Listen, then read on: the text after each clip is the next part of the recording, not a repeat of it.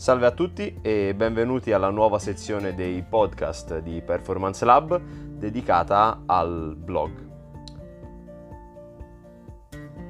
L'articolo di oggi si intitola Potenza metabolica, un parametro del carico fisico negli sport di squadra. Per conoscere la potenza metabolica dobbiamo fare un passo indietro e capire l'importanza fondamentale che la rivoluzione del calcolo dell'accelerazione nel calcio e negli sport di squadra ha messo in atto. Che cos'è l'accelerazione? L'importanza dell'accelerazione è stata una vera e propria rivoluzione nel 2005. Infatti il professor Di Prampero e colleghi hanno pubblicato uno studio sulla rivista scientifica di The Journal of Experimental Biology dal titolo Sprint Running, a New Energetic Approach, riguardante la stima della spesa energetica e della potenza metabolica di uno sport massimale di pochi metri ma con partenza da fermo. L'esperimento è stato svolto su pista di atletica leggera in tartan, nel quale è stata registrata in maniera continua con un radar, con frequenza di campionamento a 35 Hz, la velocità istantanea dei primi 30 metri di sprint massimale con partenza regolare dai blocchi. Da questo sono state tracciate delle curve velocità-tempo.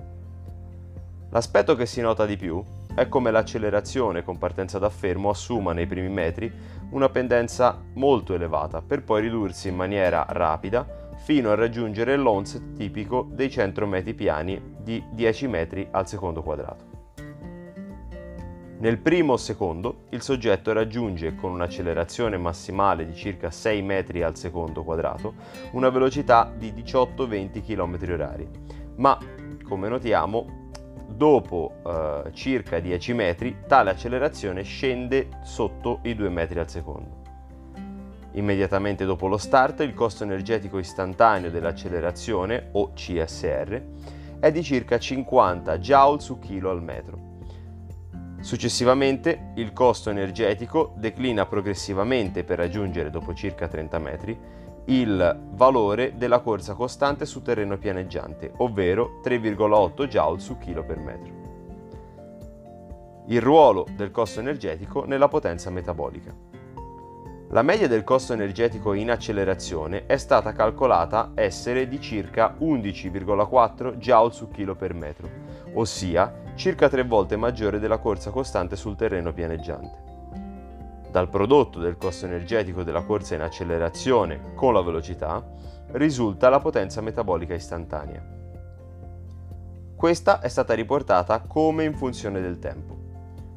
La figura che potete trovare sul nostro articolo, che vedete nel link sottostante al podcast, mostra un picco di potenza di 100 watt su chilo ottenuto dopo circa 0,5 secondi e una potenza metabolica media nei primi 4 secondi dell'ordine di 65 Watt su chilo.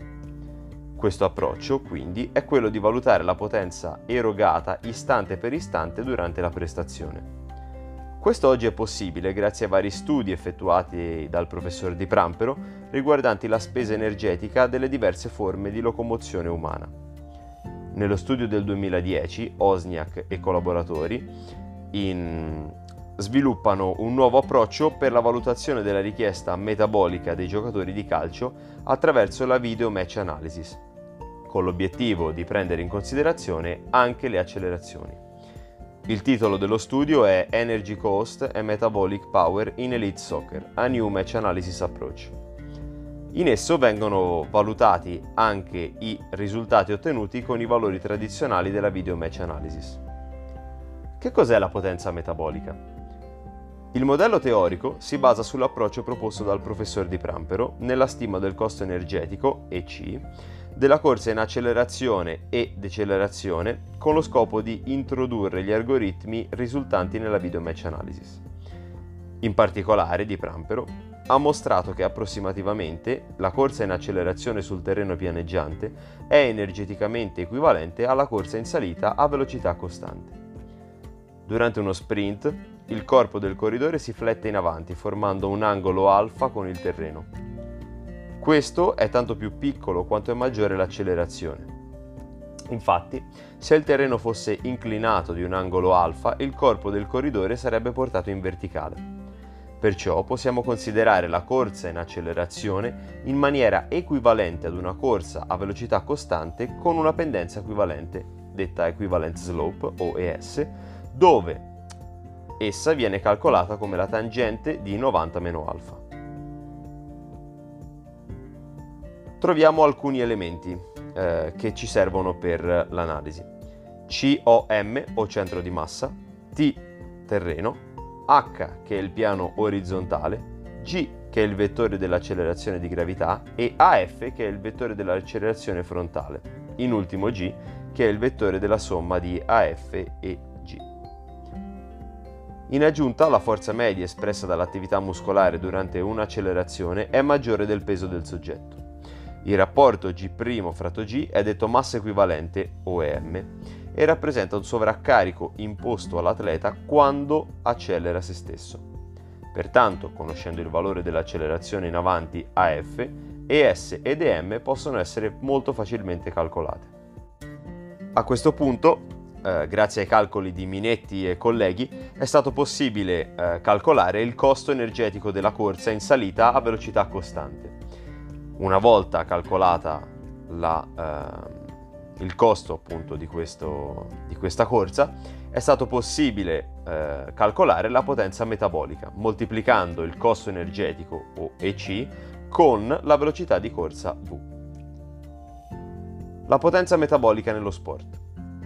Questo modello ha quindi permesso di valutare la potenza metabolica istantanea, ridefinendo in questo modo il concetto di alta intensità, sulla base di potenza metabolica espressa piuttosto che considerando soltanto le soglie di velocità. Nello studio di Manzi e colleghi condotto nel 2014, l'approccio alla potenza metabolica ha mostrato quali fossero le esigenze energetiche del calciatore, mostrando l'importanza della capacità aerobica come componente rilevante e da allenare nel gioco del calcio e della validità del metodo di potenza metabolica per calcolare il carico esterno dei calciatori professionisti. Lo studio di Gaudino e colleghi del 2014 ha eh, dimostrato invece come le richieste ad alta intensità nell'allenamento del calcio siano state sottostimate dagli studi precedenti, che hanno considerato solo l'analisi tradizionale della velocità di corsa. La stima della potenza metabolica è risultata utile nell'informare più a fondo l'allenatore riguardo alle reali esigenze di una sessione d'allenamento. L'uso di questo sistema di monitoraggio tramite GPS con un campionamento adeguato può non solo essere importante nella conoscenza dell'attività che svolge il calciatore, ma anche contribuire allo sviluppo dei programmi di allenamento che servono a migliorare ulteriormente le prestazioni e a ridurre l'insorgenza degli infortuni.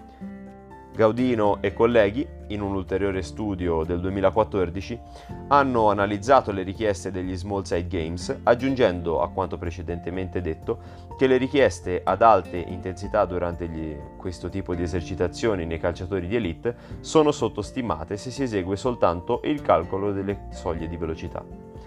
Durante gli small side games di piccole dimensioni risulta fondamentale il calcolo della potenza metabolica, poiché ci può, ci può, fornire una stima più valida delle vere esigenze richieste in questi particolari tipi di esercitazioni. Ai precedenti studi condotti nel calcio, Johnston e colleghi, in una ricerca sviluppata dall'American eh, Football Australiano, ci ha eh, mostrato come la stima della potenza metabolica sia importante per la progettazione e la realizzazione dei programmi di allenamento delle sessioni di recupero, indicando che non è per forza necessario inserire delle modifiche al piano di allenamento attuale, ma attraverso una gestione accurata delle rotazioni degli atleti durante la gara è possibile replicare le stesse potenze espresse degli atleti di livello superiore. Questi e altri precedenti studi analizzati che potete trovare nel eh, link all'articolo, hanno utilizzato una tecnologia GPS con frequenza di campionamento a 5, 10 o 15 Hz e software di analisi dati che utilizzavano una media a 5 Hz per monitorare il carico fisico svolto dagli atleti. Ma lo studio di Brown e colleghi del 2016 è andato controcorrente, affermando che i risultati suggeriscono come il sistema di tracciamento GPS che utilizza il modello della potenza metabolica non stimi con precisione la potenza e la spesa energetica durante gli allenamenti costituiti da attività miste intervallate da periodi di recupero. Secondo l'autore, la potenza metabolica derivata dalla locomozione calcolata tramite GPS sottostima in gran parte le richieste metaboliche nell'esercitazione e nelle fasi di recupero, ma il calcolo della distanza ad alta potenza metabolica mostra un grande errore. La scarsa affidabilità della potenza metabolica tramite GPS ehm, calcolata per soglie superiori a 20 watt su chilo, mette in dubbio il suo valore ai fini del monitoraggio del, nel calcio.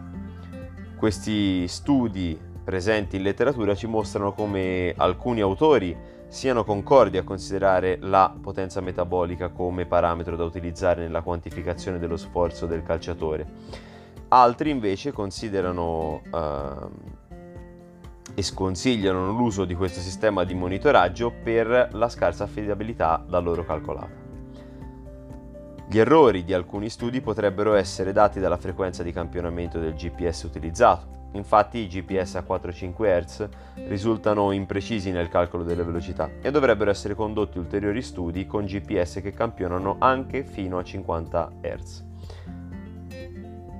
Nel nostro corso GPS online puoi imparare tutto sulla potenza metabolica e essere seguito dal nostro team applicando gli studi sulla potenza metabolica al monitoraggio della squadra.